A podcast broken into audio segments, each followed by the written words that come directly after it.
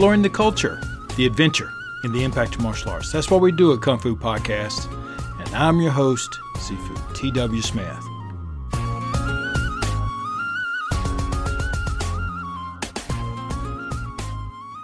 Thank you so much for joining today. This very wet day here in North Carolina. It's been raining quite a bit. And this particular program may be a little bit delayed going out just because it has been taking, I don't know, three to four times more creative driving than it ever does to get around town here lately. Uh, flooding in different areas has uh, really required some reroutes, and nothing quite like that during rush time to help you figure out, you know, patience. Woosah, this is a puzzle problem. Uh, or is this an obstacle problem? Hmm, I have to think about that. Um, if this is your first time here to Kung Fu Podcast, welcome. You're in the audience of some of the finest and sharpest martial artists in the world. And I can also say without a shadow of a doubt, some of the most intelligent folks you're ever going to run into as well. And one of those committed and intelligent martial artists is the focus of this particular episode. Professor Samantha May and her research on the native language of the Okinawan karate and kobudo. And how did the natural language of the Okinawan people begin to disappear out of their martial arts and as well as out of their lives? There were four punishments that were used to persuade Okinawans to stop using their language and why they would have been shot on the spot for using it. You can hear Professor May explain why there must be two things that exist in order for the language to stay alive. And as the language was diminishing, you're going to hear about how it begins to separate the generations, not just in martial arts and in the dojos, but across the culture and in families. Professor May is also going to explain why the Okinawans at the time were ready to toss out their native language, even out of the martial arts. And where is that language now? At the end of the interview, I'm going to have a couple of questions that are more or less curiosity questions. I'm also going to give you a list of the incredible number of free downloads that are going to come along with this podcast thanks to Dr. Samantha May.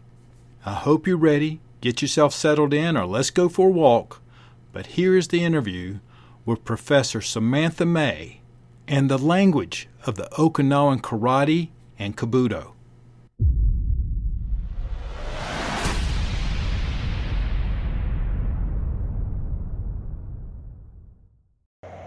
During the process, I have not done a whole lot of research as far as, uh, you know, some of your background besides what I ran into as far as on your Facebook page.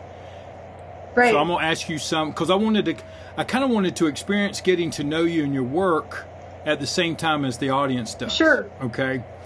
What? Oh, because I always catch catch a little smack around for pronunciation. So I just want to ask you. I looked up. I found 17 different pronunciations for Uchina Uchinaguchi.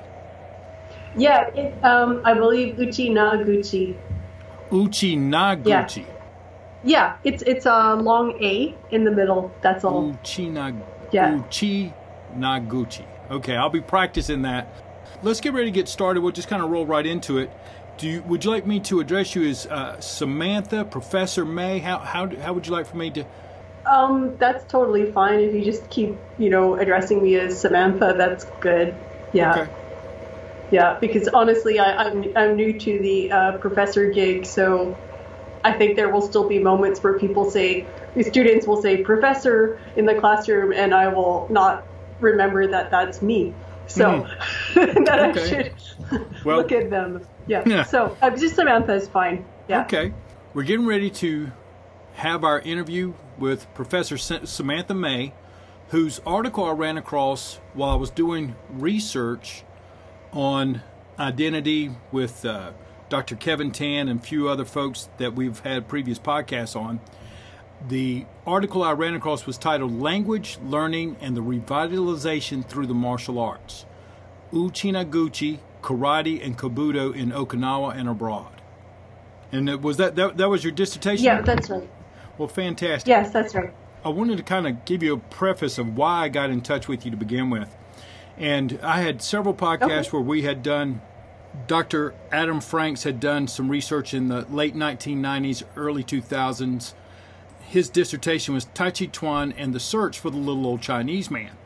And in it, he was finding the identity that through the martial arts, how one finds themselves through the martial arts. And particularly in his case, as an ethnogra- ethnographic study, uh, his research was a lot more about how other people identify themselves through the martial arts and then how he began to identify himself through the martial arts.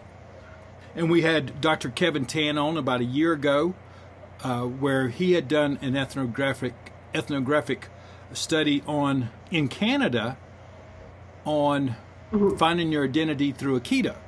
So uh, when okay. I, Interesting. So when I had, and I had t- both of those podcasts were those were probably like six podcasts altogether.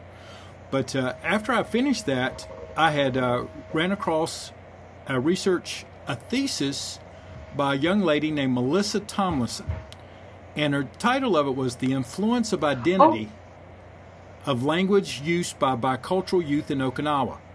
And her thesis, her thesis in there, uh, right. uh, really, you know, stimulated my thoughts. And then I did a little bit more research, and then here I am talking with you.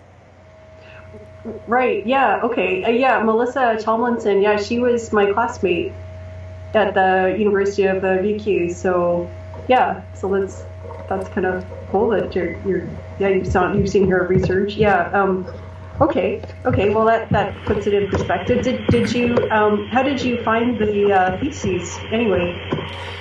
You know, I, I can't remember if I found it through. Um, I'm a member of several academic sites that I, I will go through oh, and okay. dig around. Uh, I also uh, uh, dig through about five other research bases and databases for different researchers' studies. Then, of course, I always just basically follow the cookie crumbs, you know, where I run across one research right. study and just follow the references till I find this golden opportunity to talk to someone like yourself. Right. Uh, yeah. Well, Samantha, let me let me first ask you and, and tell you a little bit about Kung Fu Podcast. You know, uh, it always starts that we're exploring the culture, the adventure, and the impact of martial arts, and I take that pretty seriously because uh, it, martial arts had done all that for me when I was learning it, and uh, and helped me kind of find my way when I was a big mess up. But um, when I started looking at this research, it was more about the impact of martial arts. And your work, uh, again, being associated with Okinawan studies, I wanted to ask you you had mentioned that you do practice martial arts, correct? Or you did practice martial arts? Yes. Oh, I do. I do still, yes. Okay, so the audience, you know, the, the of uh, this program are some fine martial artists, literally around the world. Uh, so I'm excited that they get to hear someone like yourself who's a practicing martial artist and someone who's researched it and then actually using it as a way to to carry something else forward. Uh, what what got you started in the martial arts to begin with? Um, basically, when I was 14, we had a fire hall, like for the the first time in my tiny hometown of a thousand people of East Sooke on Vancouver Island we finally had a fire hall built in um, when I was 12 because people's houses kept burning down because the, the fire department couldn't get to them. So in that place was a community center and they had a karate program. And it was, you know, there was really nothing out that way. And uh, my dad said, hey, let's do karate. It's $15 a month and it's just down, you know, at the fire hall. So I started doing it uh, from there. Hmm. So I started when I was 14, and it was uh, Okinawan martial arts, um, Goju Ryu down at the, the fire hall. So um, from there, I got interested in martial arts, and um, I actually I did it from 14 to 16, and then I quit for about eight years, mm-hmm. and then I got back to it when I was around 24, and okay. then I I just kind of kept at it since then. Just curiosity, when you started the martial arts the second time. Uh, what was the driving force behind it that time?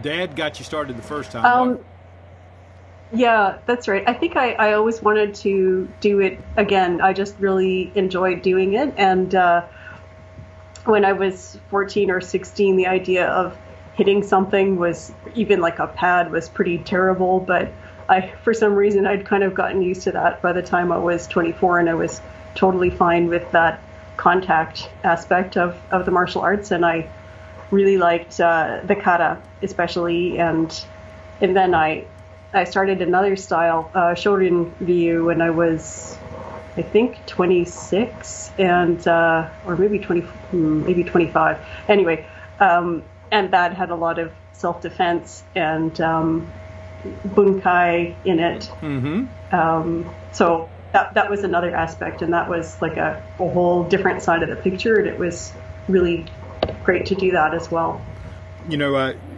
one of the things I've always known, and it doesn't matter what style of martial arts you practice, at some point in time you find some parts of it very challenging, some aspect of it. You know, like you just mentioned, like hitting something. For some other people, the patience, uh, you know, the commitment. Uh, Yeah. You know, what what what did you find most difficult uh, about the martial arts? Oh, I think just um, making the uh, habit of going to the practice, like uh, you know, not just once a week or you know as many times as you can, like making the time commitment and just going there. But I, I found once I started that, once I got into the habit, it was an easy habit to keep. But then, you know, other things, influences in your life, like your your boyfriend, your kids, your job, whatever it is, those those things can really disrupt your, you know, your nice habits that you built up. Yeah, your So, routines. um, that's definitely something. Yeah, your your routines, and, so it's definitely something I'm still uh, working on here because I I practice here, but not that much. So I would really like to practice a lot more than I do now. But again, with the you know, and the family commitments and even the research, all of that together leaves uh, not that much time in the rest of the day. I, I, Yeah. I totally understand. Uh, so, if as you as you went as you went through the martial arts, and then of course, it, if I remember correctly, what university did you attend for your uh, doctorate work? For, um, so, as an undergrad, I went to uh, Douglas College, then Simon Fraser University, and then I went to Okinawa. And I had an opportunity uh, through the Japanese government to go to the univer- well, to go to a Japanese university and do uh, some research, which could turn into a master's and then a doctorate on something to do with Japan. So I thought, okay, uh, if my research doesn't involve karate, I am never going to see the inside of a dojo. So it's going to involve karate, and uh, you know, and so my master's was about uh, identity, basically answering the question why so many Canadians in particular go to Okinawa for martial arts training. Like because we're we're really I'm, I'm Canadian we're really disproportionately uh, represented in martial arts travel. So yeah trying to figure out why that was specifically I don't know if I did a great job of answering that question but but I found some answers anyway What was it like to leave Canada and go to Japan? And I'm assuming you went to Japan and then Okinawa, or did you just go straight to Okinawa and go through the processes of being approved and all that other stuff as you go along? Well, um, I went to Japan. I lived there twice. So the first time was after I graduated from Simon Fraser, and it wasn't, you know, to do graduate studies. It was just to go on the JET program, which is Japan Exchange and Teaching Program for teaching English, uh, you know, in Japan at uh, elementary, uh, middle schools, and high schools. And uh, I lived in Osaka City, and I, I hunted out the dojo like uh, that was closest to my style there and from there i went down to okinawa a few times for martial arts trips. And uh, i lived there for three years. Then i moved back to canada for five years. And then that opportunity came up the scholarship uh, came up from the japanese government. And they it worked out really well because they specifically wanted people who had participated in the jet program. So it was perfect. So you had a small, yeah. That's that's excellent. And so I, I just have to ask you, you know, so you get out there, you you've, you know, you're putting in your uh, request and trying to get into, you know, into position to get this scholarship. did you have to show them your karate at all in order to uh, to like? Did you have to do something in order to prove that it, it would be worth their while to invest that kind of time and effort in you? Um, you mean as far as the, the Japanese, as far as the scholarship went? Yeah, I mean when you when when you well, get out, get out there. Yeah, I, it's it's actually it's a um, so going down there the first time there was actually my sensei uh, Sensei Frank Clayton from he was uh, operating out of New West and Maple Ridge, which are near Vancouver, and he was going down there with a bunch of students. So I went down there and I met him. So that was kind of my in into the the dojo the first time. And uh, anyway, but as far as the scholarship goes, um, so I'd written this proposal and it was sitting on somebody's desk in the consulate, the Japanese consulate in Vancouver, and that the Shorin dojo was on the weekends, and uh, I wasn't going to go because it was just kind of a busy week.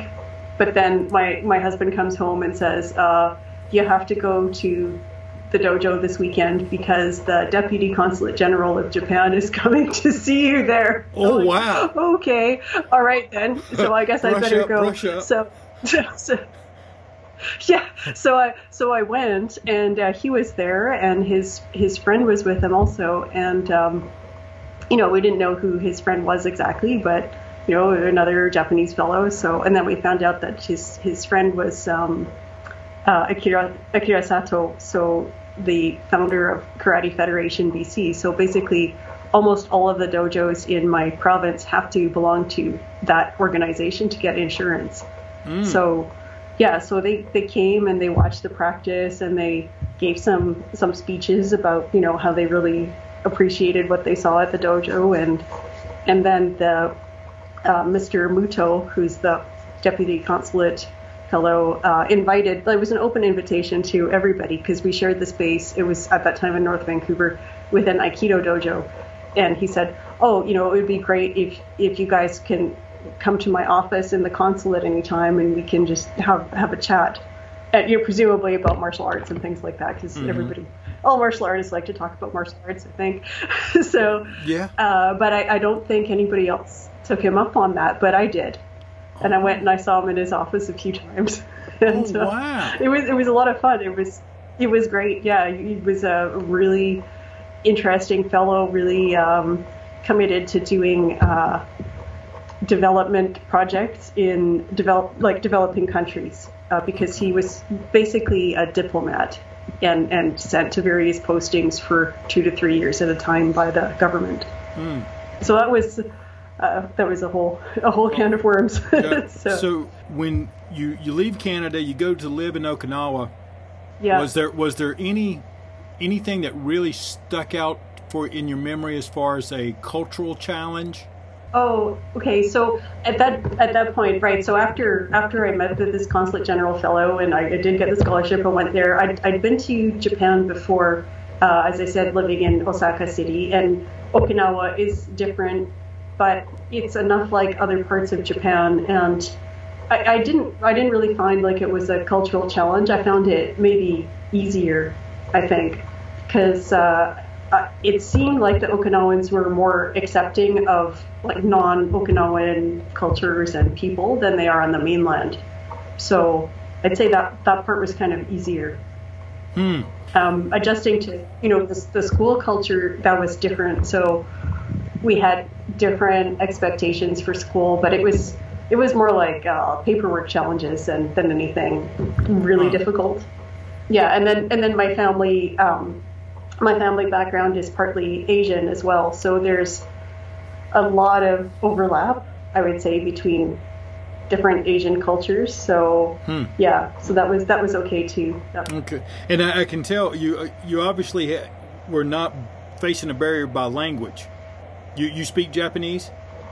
Um, yeah, it's kind of it's a pretty it's not that great honestly. It's uh, and i'm not being modest at all. Like it's really it's really not that great. It's it's about intermediate level. Okay. So there are people who can speak it much much better than i can for sure. And it's something that you know i would really like to improve. But in a way having that sort of mm, kind of mediocre level is has served me pretty well. Because people during the interviews, which I had to conduct in Japanese a lot of the time, it's pretty clear when you don't understand something. so, so people end up uh, they end up explaining something much more than they would if you appear to get it completely okay. um, right away. So, you, you know, yeah. I, I don't know how how much different it is in Japanese or Uchina-guchi, but uh, the in the Chinese, a lot of times it, it used to amaze me that I would read something or look at something in uh, Chinese writing, and it would be, let's say, 12 characters, right? Yeah. And then to translate it into English was like four paragraphs. Okay, right. Yeah, because, I would imagine. Lot, a lot of yeah. times it was, they, they, they would say things like, you'll move your body as if you're reeling silk. But that didn't, I mean, oh. you know, so when they would, they would say something like that, you had to understand what reeling, moving, and thinking like reeling silk was. But since the English, you know, and, and you know, it meant nothing to to someone like me when I first began. So you know, trying to actually say, okay, this is the mechanics of what that means. This is the sensations, mm-hmm. and when you actually feel it, and you're actually going through, uh, let's say like a flow drill, and you're trying to move through, and things feel smooth, and you're you can sense what's happening and moving into the next place. Then you understand what moving like reeling silk is, and the two characters is all you need. But before, it's like a book, so it's like what you were saying before. You have to really expand out on it in order to get down to a simple concept. Yeah, yeah, for sure. And and you know, and having that um, that's a definite a benefit to visiting those places where those arts are originally from is is you might get a feel for things like what reeling silk means. Like you might have the opportunity to just literally see someone reeling silk, and then you can kind of go, oh, okay, that's that, and that's mm-hmm. that's the um, you know societal and cultural context where those things come from, and that's where the art developed. So it's really important to kind of understand these, all of these uh, little aspects of um, daily life that go into the martial arts as well. Well, so I'm going to segue us now because we've kind of laid the framework around it. When I saw your your presentation on using the Okinawan language Uchi-no-Guchi as being interwoven into the martial arts as a way to help. What I gathered was helping the young folks uh, who seem to be about two generations out, if I got that right. You know, about two generations out uh, from the from say the grandparents who practiced martial arts or didn't practice martial arts but spoke the the original language there, and your effort was to try to use the language in a way so that it was into the martial arts to keep it alive and help these folks find their identity. So I'm going to just hand it off to you, and I'd love to hear, you know, about that work. Okay, so um, I'll, I'll, give you some background to that to start out with. So as a master's student, I had, and as a research student, I had the idea of Canadian identity and uh, martial arts participation, sort of the idea of um, learning kind of in a physical sense. So we in the West we tend to think of learning as being with your head and like it's an academic pursuit. It doesn't mm-hmm. really involve our bodies. But then martial arts and even things like, you know, tea ceremony or brush painting or whatever, when you think about those things, those are learning with the body. Mm. So it's a different kind of modality for learning.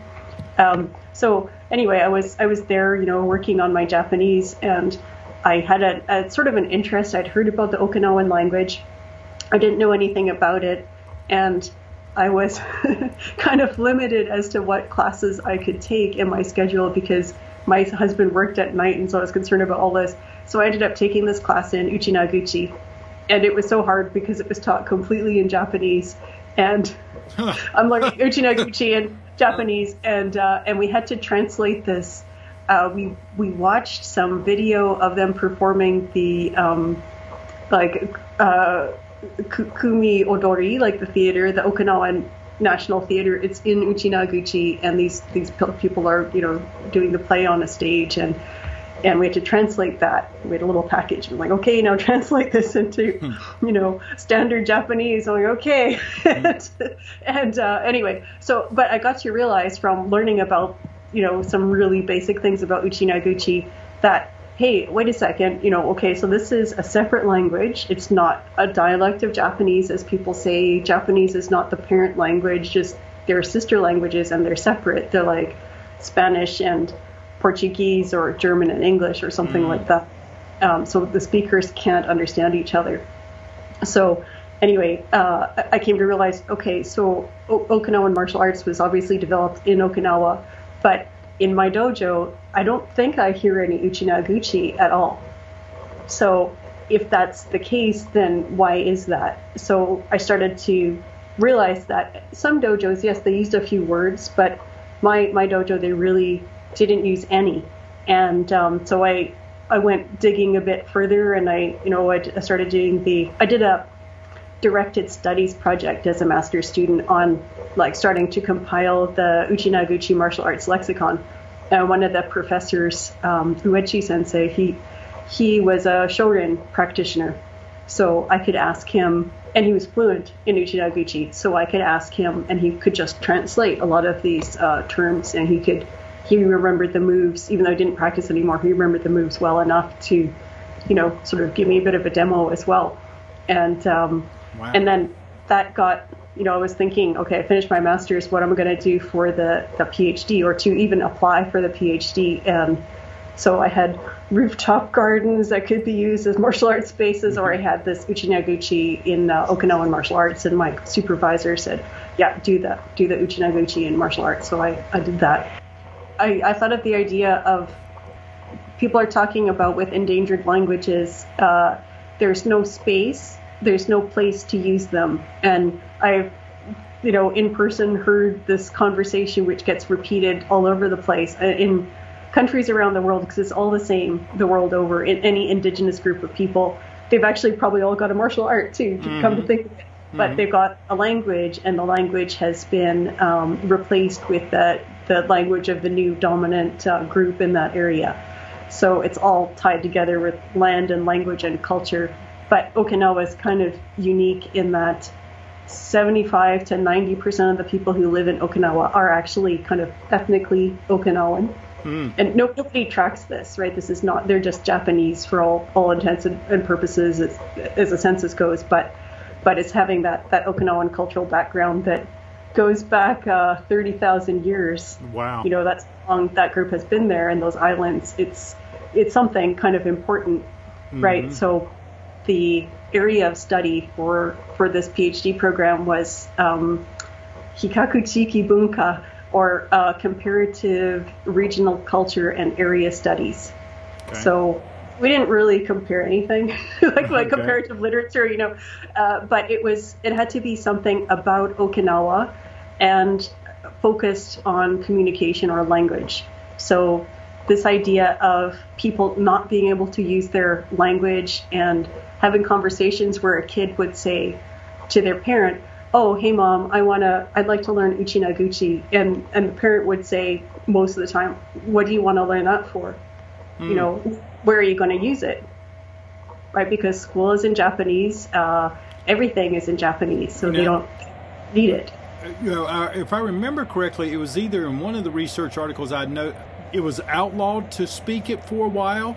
You know that it some that at some point, or basically, you would be reprimanded or punished if you weren't speaking Japanese. Is that correct? Yes, that's right. As far as um, the legality of it, I believe that I, I, can't give you specifics on this, but I believe the language of the schools was officially Japanese, and mm. um, so there there was some variation, but a lot of schools were just like. Um, you know, other areas in the world where if you spoke that Uchinaguchi, you would be punished mm. with either, there were a whole bunch of different punishments. Um, one a taxi driver actually told me this.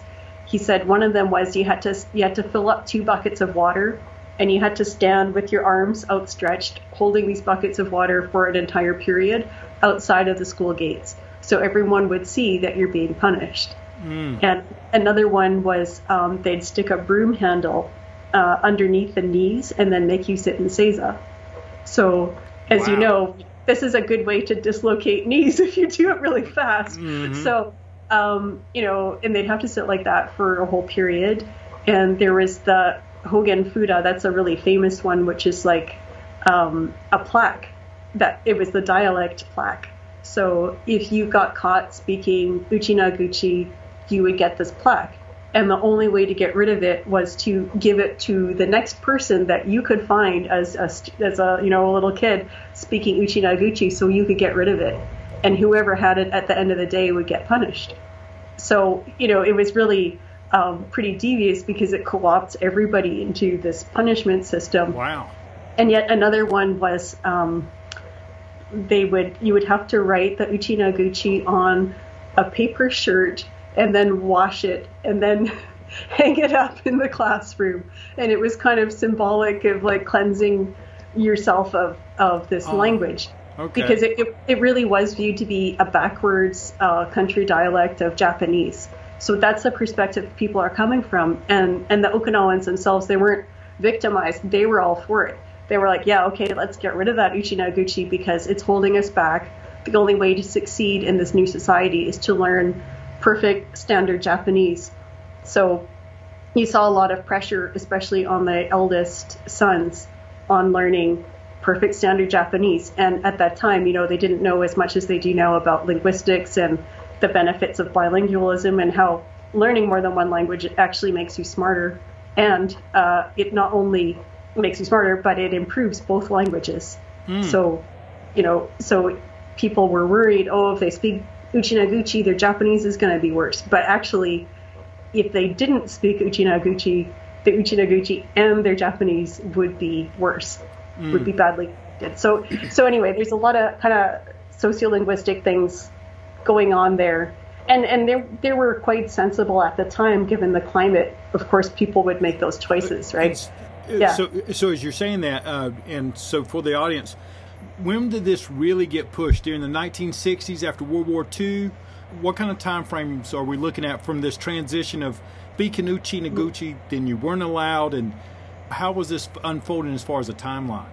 So this is like 30s and 40s, and of course, like the 30s is a pretty dark time in human history yes, generally. Mm-hmm. Right, it gave birth to a lot of, um, you know, people had science, and it gave birth to a lot of dark, dark things. Um, before the war, they, you know, were really uh, pushing against no Uchinaguchi. During the war, if you were caught speaking Uchinaguchi by Japanese soldiers, you could get shot as a spy because they didn't understand it, oh. and they thought you possibly from China or a spy, you know. So, so it was very dangerous there as well. But, but keep in mind, through all this, some of the older people only spoke Uchinaguchi and and some of them made the decision to not speak to their grandkids so they wouldn't wreck their chances at perfect Japanese. Oh, I guess uh, now I think about it too is if if if if they didn't speak to the grandchildren, then the grandchild might have a chance of not getting shot. You know, I mean, you, you, right, right. It, it, it makes all all sorts of sense, and there. But then you can see how between the punishments in school and the, you know, the parents and the grandparents wish to have the kids grow up and be successful in a Japanese environment, mm-hmm. um, they're not going to pass the Uchinaguchi on. And and even today, um, there are very few environments where Uchinaguchi is useful. So so the whole point of the research was, well, hey, you know, they're not going to teach it in schools anytime soon, probably, um, but they can use it in martial arts practice. Mm-hmm. Even if you know, moving, it would be nice to move towards an immersion environment eventually, but um, there are very few people who speak it fluently enough or who are willing to conduct a class in Uchinaguchi. So that's still hard to do, but I think there are still some older people who could do it, and they, they did do it. So um, my uh, sensei and the, the Goju-ryu sensei, Megukan sensei in uh, Okinawa, he remembers his grandfather teaching people in Uchinaguchi, completely Uchinaguchi, but they said they didn't understand him. Uh, so I got two questions that come up, pop in my head. First, most of what we're talking about is the spoken language and making sure that you didn't get caught speaking it. And how was it? Was it different as far as the written? Was it a, was it as a, was it a character based language? Was it a uh, letter alphabet type language? So they didn't have a written language um, until they got they started borrowing Japanese. They borrowed at first some Chinese uh, characters, and then they they also used hiragana mm. from Japanese. So you know we've got the the Japanese characters, and there's a Chinese reading, there's a Japanese reading, there, you know, a Mandarin reading, um, maybe Taiwanese reading, but there's also an Uchi-no-Guchi reading. Hmm. Yeah, I saw some of the, some of your examples there on your Facebook uh, Facebook page, and I, but I, I, didn't pay attention to it, and it just occurred to me because in in the Chinese, you know, it didn't matter which dialect you spoke, mm-hmm. everything was written the same because right. it wasn't an alphabet, and and so I didn't know if that was actually the case if the Okinawans had their own written language, or but from what you just said, for the longest mm-hmm. time it was just an oral language. That's right. Yeah. Huh. Yeah, and I, I don't know at what point they they got uh, they started using a written language. I of course they were a tributary kingdom. They were independent and they were a tributary kingdom of China. So presumably they had some records kept in probably Chinese. Hmm. And then after you know you got the Satsuma coming in uh, later, and and they probably brought the hiragana. Hmm. So using the martial arts, and when you say you can using Uchi-no-Guchi in the martial arts. Uh, I think most of, most of your references were like into Shurite or Nahate or something along those lines. Yeah, yeah, you you can use those those things for Goju or Shorin Ryu. Yeah, Shuri or Naha. Okay. Because yeah. I didn't know if it, if having the Shurite type of uh, martial art with the language, I mean, it'd be such a corporeal type of experience of having that embodiment of the martial arts, as you spoke about earlier, with the language of the martial arts, the expectations, uh, is that happening now in places? Is that what you're trying to get to happen with some of your work and effort? Yeah, it, it was already happening um, when I, you know, started doing the research. So there already were some dojos. I'm sure there are some, like many, many that I didn't visit that are probably completely in Uchi-no-Guchi, maybe further in the north. Um, but even in the south, in uh, Naha, there's one of the the uh, bigger dojo groups, Goju Kai, and um, Morio Higaonna Sensei. He he uses some Uchi-no-Guchi terms, so Chiri Chiri no Chan Chan, and muchi Muchimi, and um, Muchi, and, and that kind of thing. Mm-hmm. So they're they're already using them, and those terms have already kind of spread to places like the UK, along with the you know where the practitioners are from. Okay. So that's a good development. So they're kind of like there's a little bit of a basis, and I think there's room to introduce more. Yeah, uh, so I, am gonna have to ask: do do you have a dictionary or something? So like if somebody like myself wanted to see a move, or or is there a video, or saying okay, this is this is this motion, and this is what it's called in Uchi-no-Guchi, or, or, or how would you how would someone like myself find a resource to at least get me started? Um, so I've, I've got the Okinawan um, Karate and kobudo handbook, which is uh, a book that shows um, all of the, I call them word sheets that have been done so far. So there's a digital copy of that on the um, Facebook page, but I can also send you one. And but it, it doesn't show the movements. It just has kind of like a picture. Like some of the um, some of the pages of it are in the slides of that presentation. Oh yes, I saw so, that. That's what triggered yeah. my question. Yeah, yeah. So so yeah. So there are um, I think there are 36 pages total right now. Um, there's a lot possible, and uh, kind of like 60 total in the works. And uh, the plan was to go to Okinawa this summer and continue working on it. So. Well, I'll tell you what I'll do. If you uh, anything that you'll share with me as far as the the language and your work and things along those lines, I will post it on the website for for the audience uh, so that when they go to the website to to listen to this particular podcast or as they're hearing me say it now, they'll know that it's there. That there'll be links there for them to download for all those people who've you know signed up over at the website. They can get the links for it.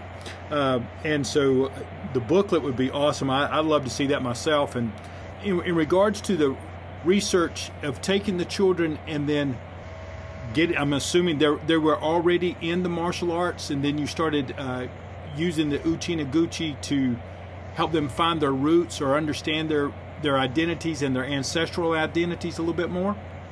Um, unfortunately, that didn't happen. I would love to see that happen more, but all we all we managed to do was I distributed that the uh, handbook to a bunch of different dojo and you know, in Okinawa and abroad. And then the instructors were able to kind of use it however they saw fit in their class. Okay. So what would be great is using that, as you say, with the really little kids. Mm-hmm. Yeah, I mean that, but that you know, the parents have to be able to speak it and understand it as well for it to really uh, take hold and be successful. So um, one of the best, I guess, language revitalization programs uh, in the world is Hawaii, and they focused uh, first on the kids, but then also on the um, some other programs and that one as well on the parents so they can actually speak to the kids at home because there, there's a lot of literature about immersion programs and, and not being successful because the parents can't speak. Mm. So it's kind of got to be everybody. Right um, to keep it to keep it to go to, to go together. Yeah, um, yeah that's right. Be multi generational. Yeah. Well, I, I, know I'm definitely interested in, in learning some more about the process of that. Besides the study by Melissa that we had mentioned earlier, in her study it was the influence of identity on language. And in one in her findings, she said the study responses showed that these people had complex experience regarding their Japanese and English language use. So she was looking at some of the young folks who were bicultural and I'm assuming in the way that you stated it there, the Okinawans were bicultural, right? They were they were Okinawans, but they were Japanese, and and especially if they were you know 1980s, 1990s, they were definitely bicultural. That that's right. So they're it's kind of um, a sneaky kind of biculturalism though, because their culture is not entirely recognized. It's like recognized as being bicultural to the point that they're not kind of like not proper or not standard Japanese.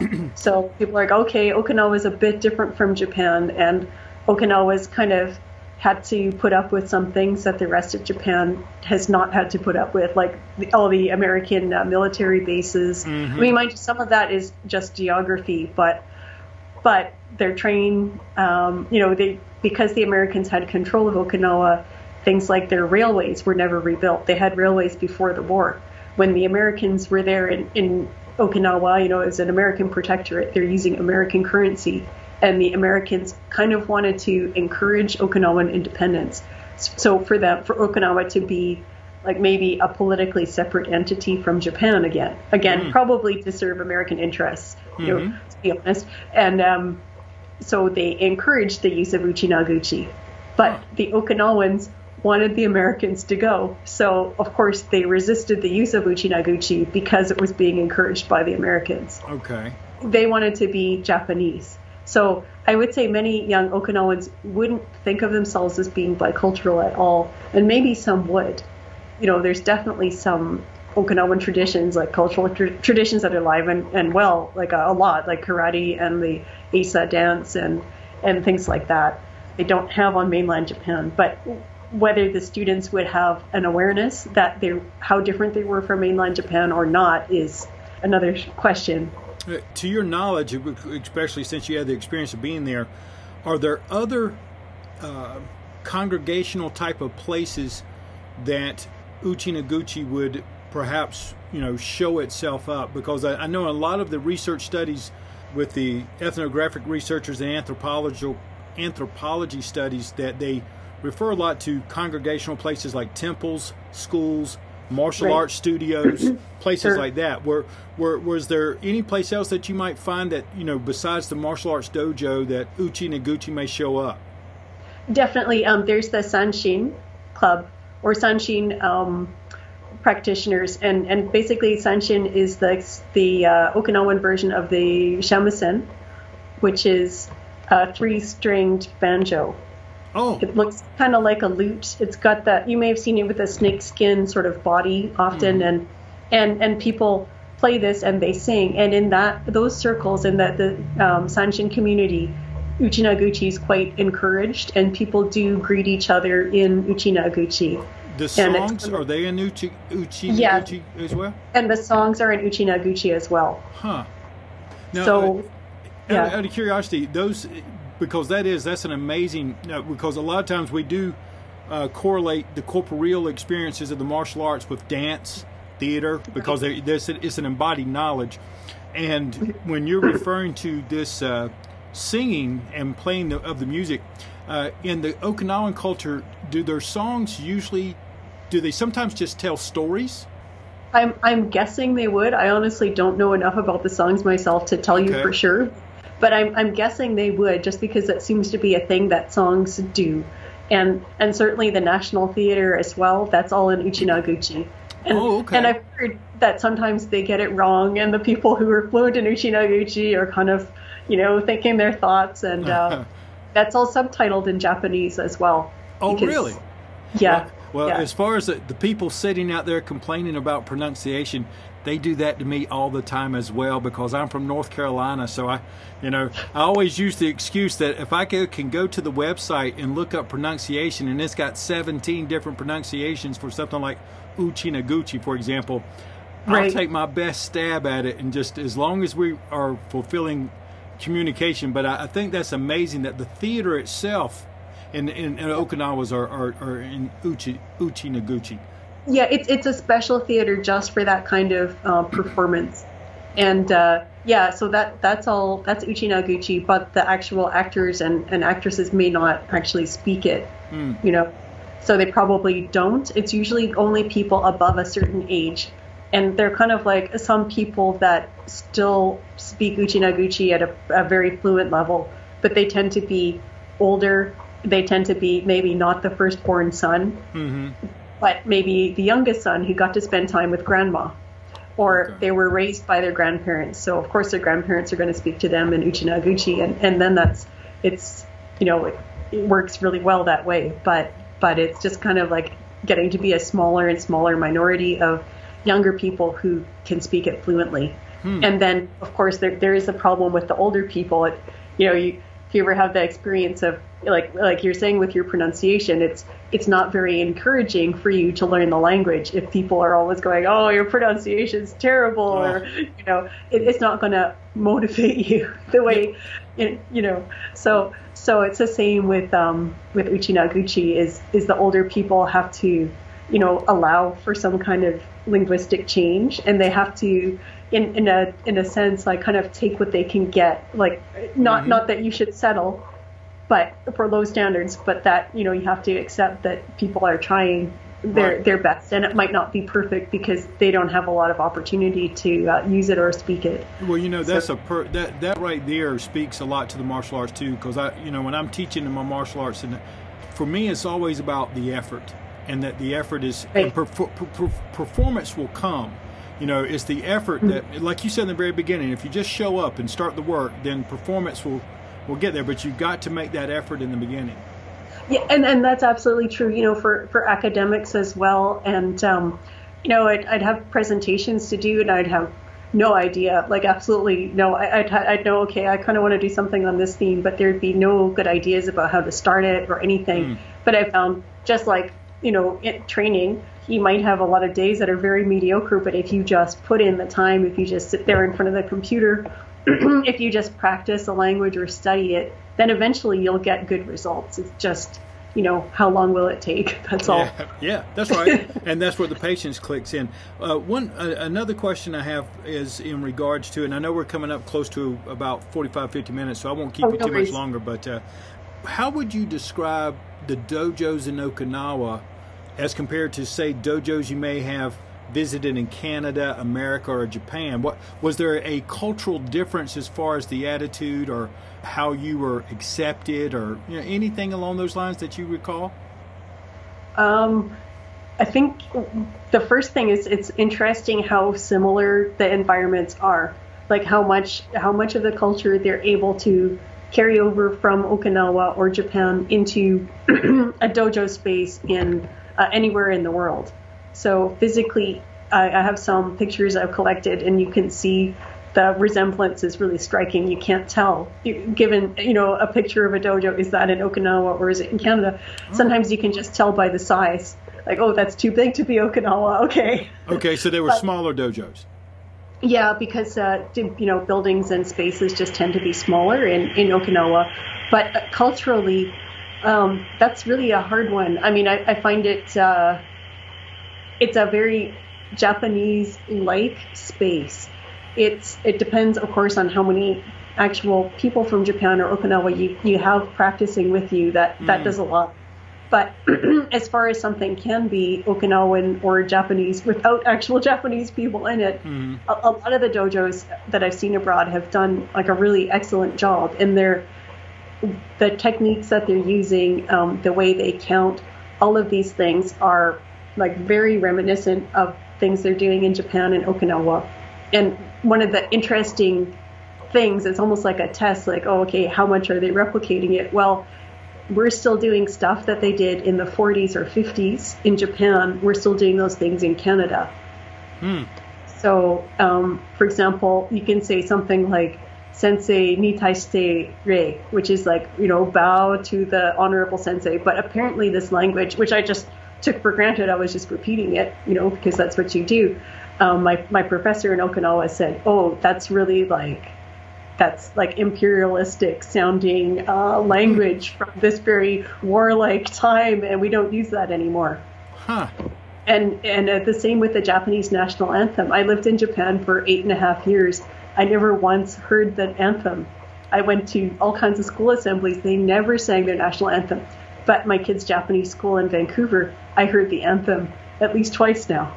Huh. So it's kind of like you know you you take a culture and you kind of it gets dispersed and there's little pocket communities here and there and it's kind of like they change in their own way mm. so as far as acceptance goes I, I, found the acceptance is, is really high like it's really good all, all the way you know all the way around okinawa it's really pretty excellent especially for you know i'm a woman i'm dealing with a lot of older japanese men and mm-hmm they don't seem to really care that I'm that okay. I'm a woman and and talking to or a foreign woman. They don't even really care about that. Um, that so the unifier is the martial arts and the practice. Mm.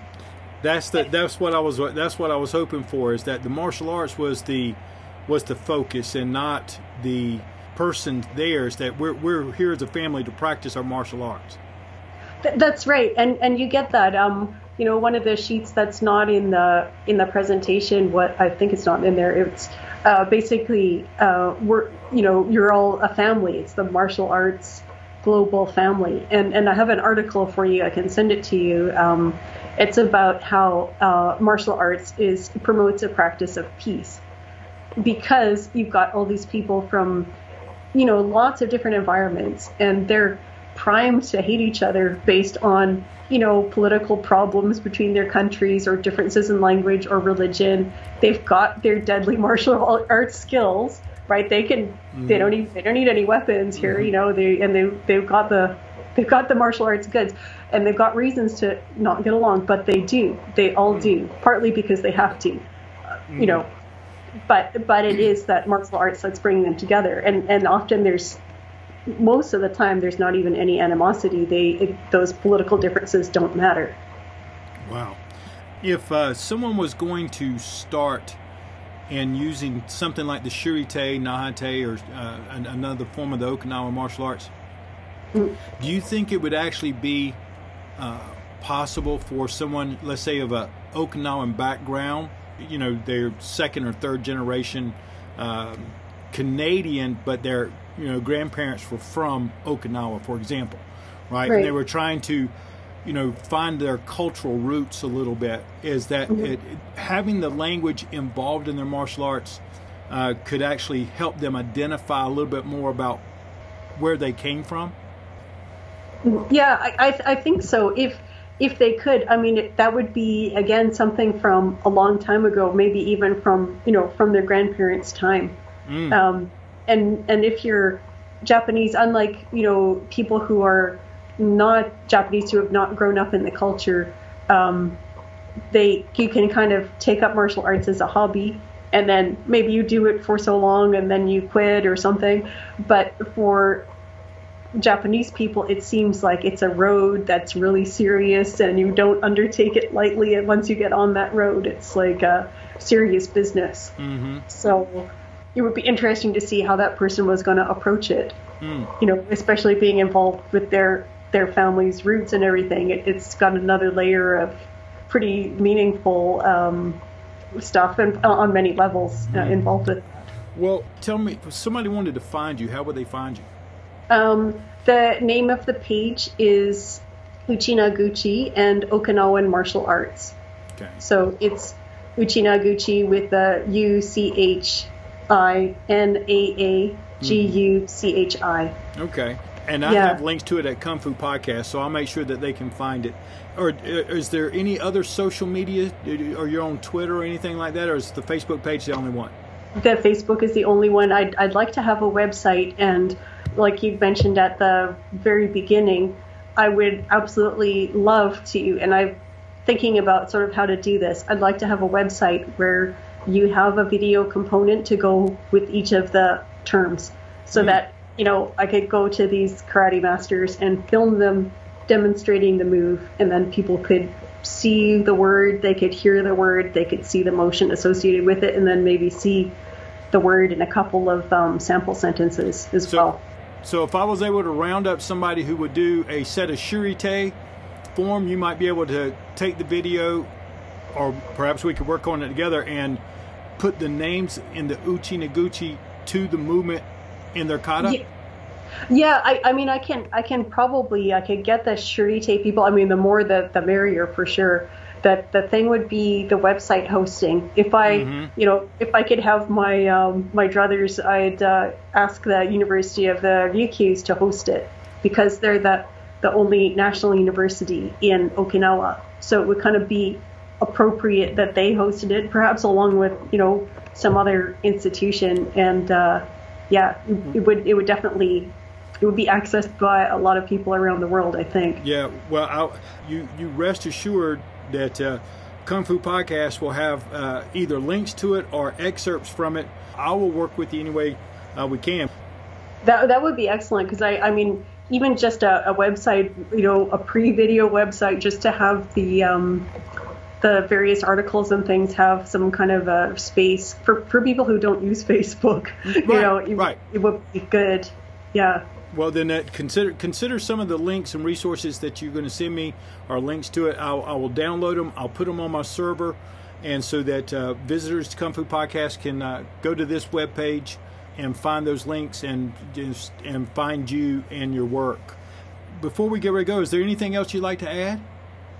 Um, just basically uh, to encourage people to, to keep at it with whatever art they're practicing and to, to experiment with other arts as well. And to, you know, if they're doing Okinawan karate, to consider using Uchinaguchi terminology or asking, their, especially asking their teachers in Okinawa about the Okinawan terms because that interest is what's going to motivate the teachers there to use it more.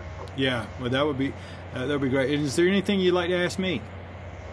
Oh, uh, how long have you been doing uh, the Kung Fu podcast? I did a bit of research, but not that much. Uh, I could no time. Well, the, I started Kung Fu Podcast about three years ago, and it's a uh, podcasting is a, a, a it was a challenge. What it takes to put one together and to make it all Right. come together, it's really helped me get introduced to some really fine folks uh, around the world who are involved in martial arts for various reasons. Uh, researchers like Dr. Ben Judkins, who's uh, just fantastic guy, Paul Bowman, who's over in the UK, uh, Iain Abernethy, who's you know a, a practitioner and uh, Yeah. uh, just a, a, a big supporter of Kung Fu podcasts. And thank you so much for your time. Well, thank you uh, for inviting me. This has been really great. This is actually my first podcast about this particular research, so um, it's hopefully an exciting step in the in the right direction. And my I did receive a grant from the Foundation uh, for Endangered Languages in the UK. So I part of that grant money is supposed to go towards sending physical copies of the handbook. It's an in progress handbook, but I can send copies to people who want them. Yeah. So okay. yeah, Well- just let me know about that. Yeah. Yeah. Well, that, count count me on that list, and then uh, we'll have some others. And uh, well, thank you. Okay, well, thank you very much. All right. righty. You paid me paid to.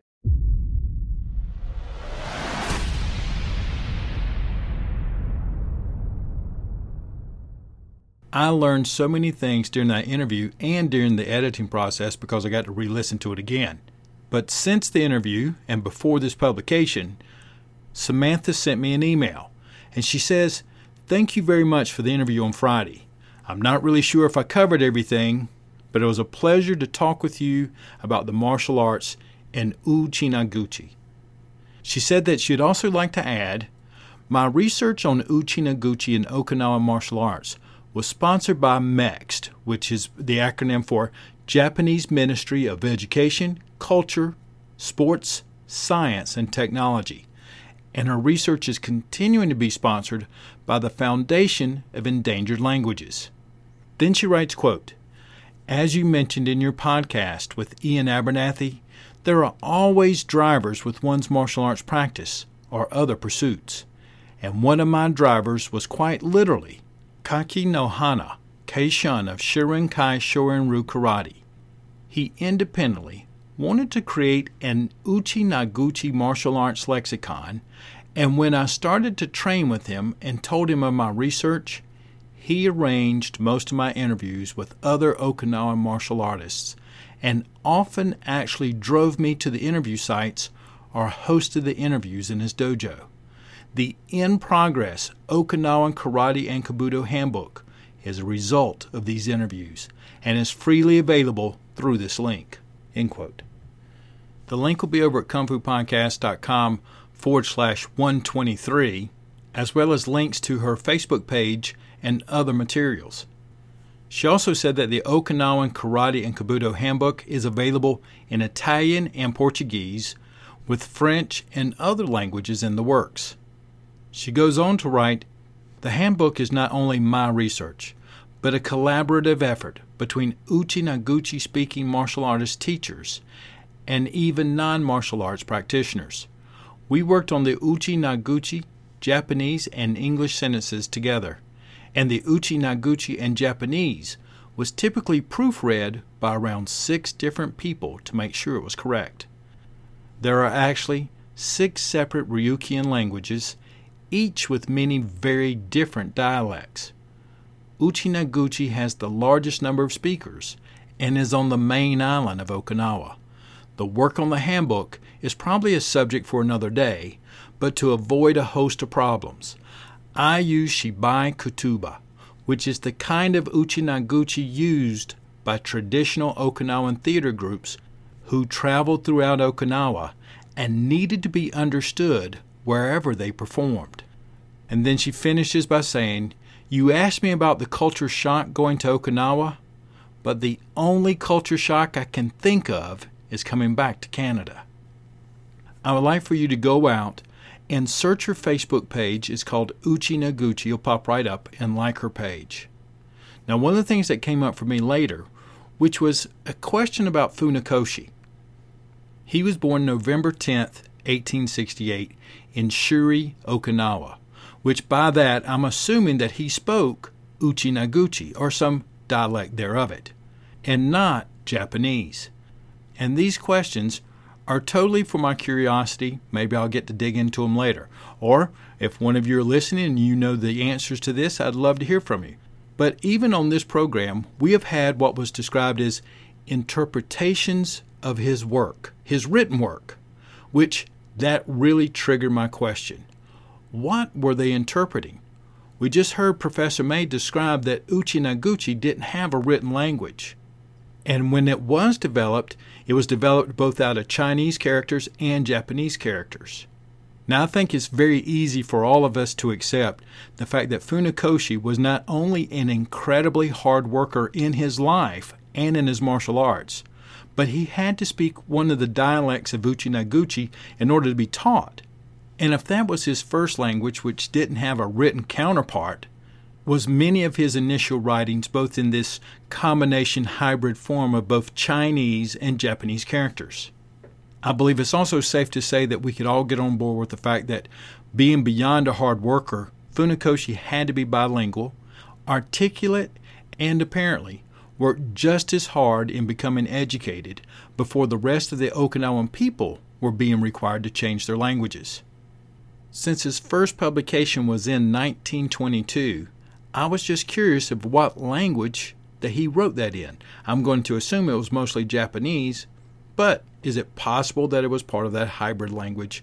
And if so, how do you interpret that without knowing Uchi Naguchi and knowing how they were pulling stuff together.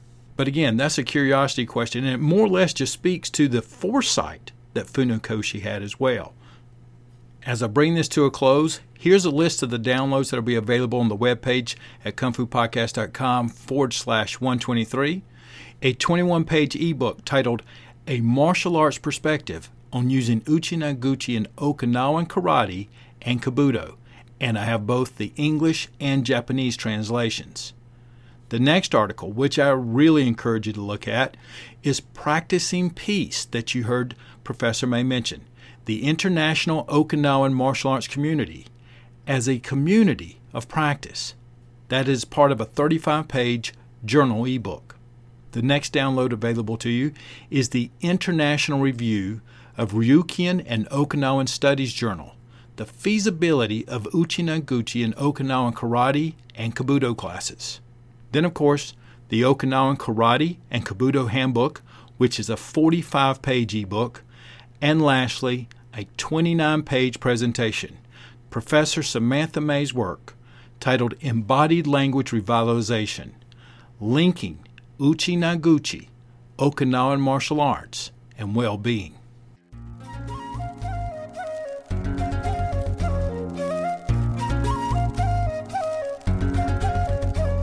exploring the culture, the adventure, and the impact of martial arts. I really do hope that you enjoyed this podcast for many years to come. It is one of the most educational podcasts that I think I've done since I've started Kung Fu Podcast because I learned so many things in an area that I had no idea existed the history, the tie ins, the politics, war, cultures. There was so much in it. And then how are we trying to keep it alive? But it all kind of boils down to this you are a martial artist. I'm a martial artist. Maybe we come from different places and do different things, but we all still work. And remember that almost all martial arts that we have ever found or discovered came because somebody was being suppressed, being put down, and they were trying to find a way to protect themselves and to keep themselves safe and their family safe. Well, today I want you to go out there and practice, and practice with the idea and the concepts that many have come before us. And even though we may come from different places, we all want to stay safe, keep your community safe, keep yourself safe. Take care, and I'll be talking with you again next week.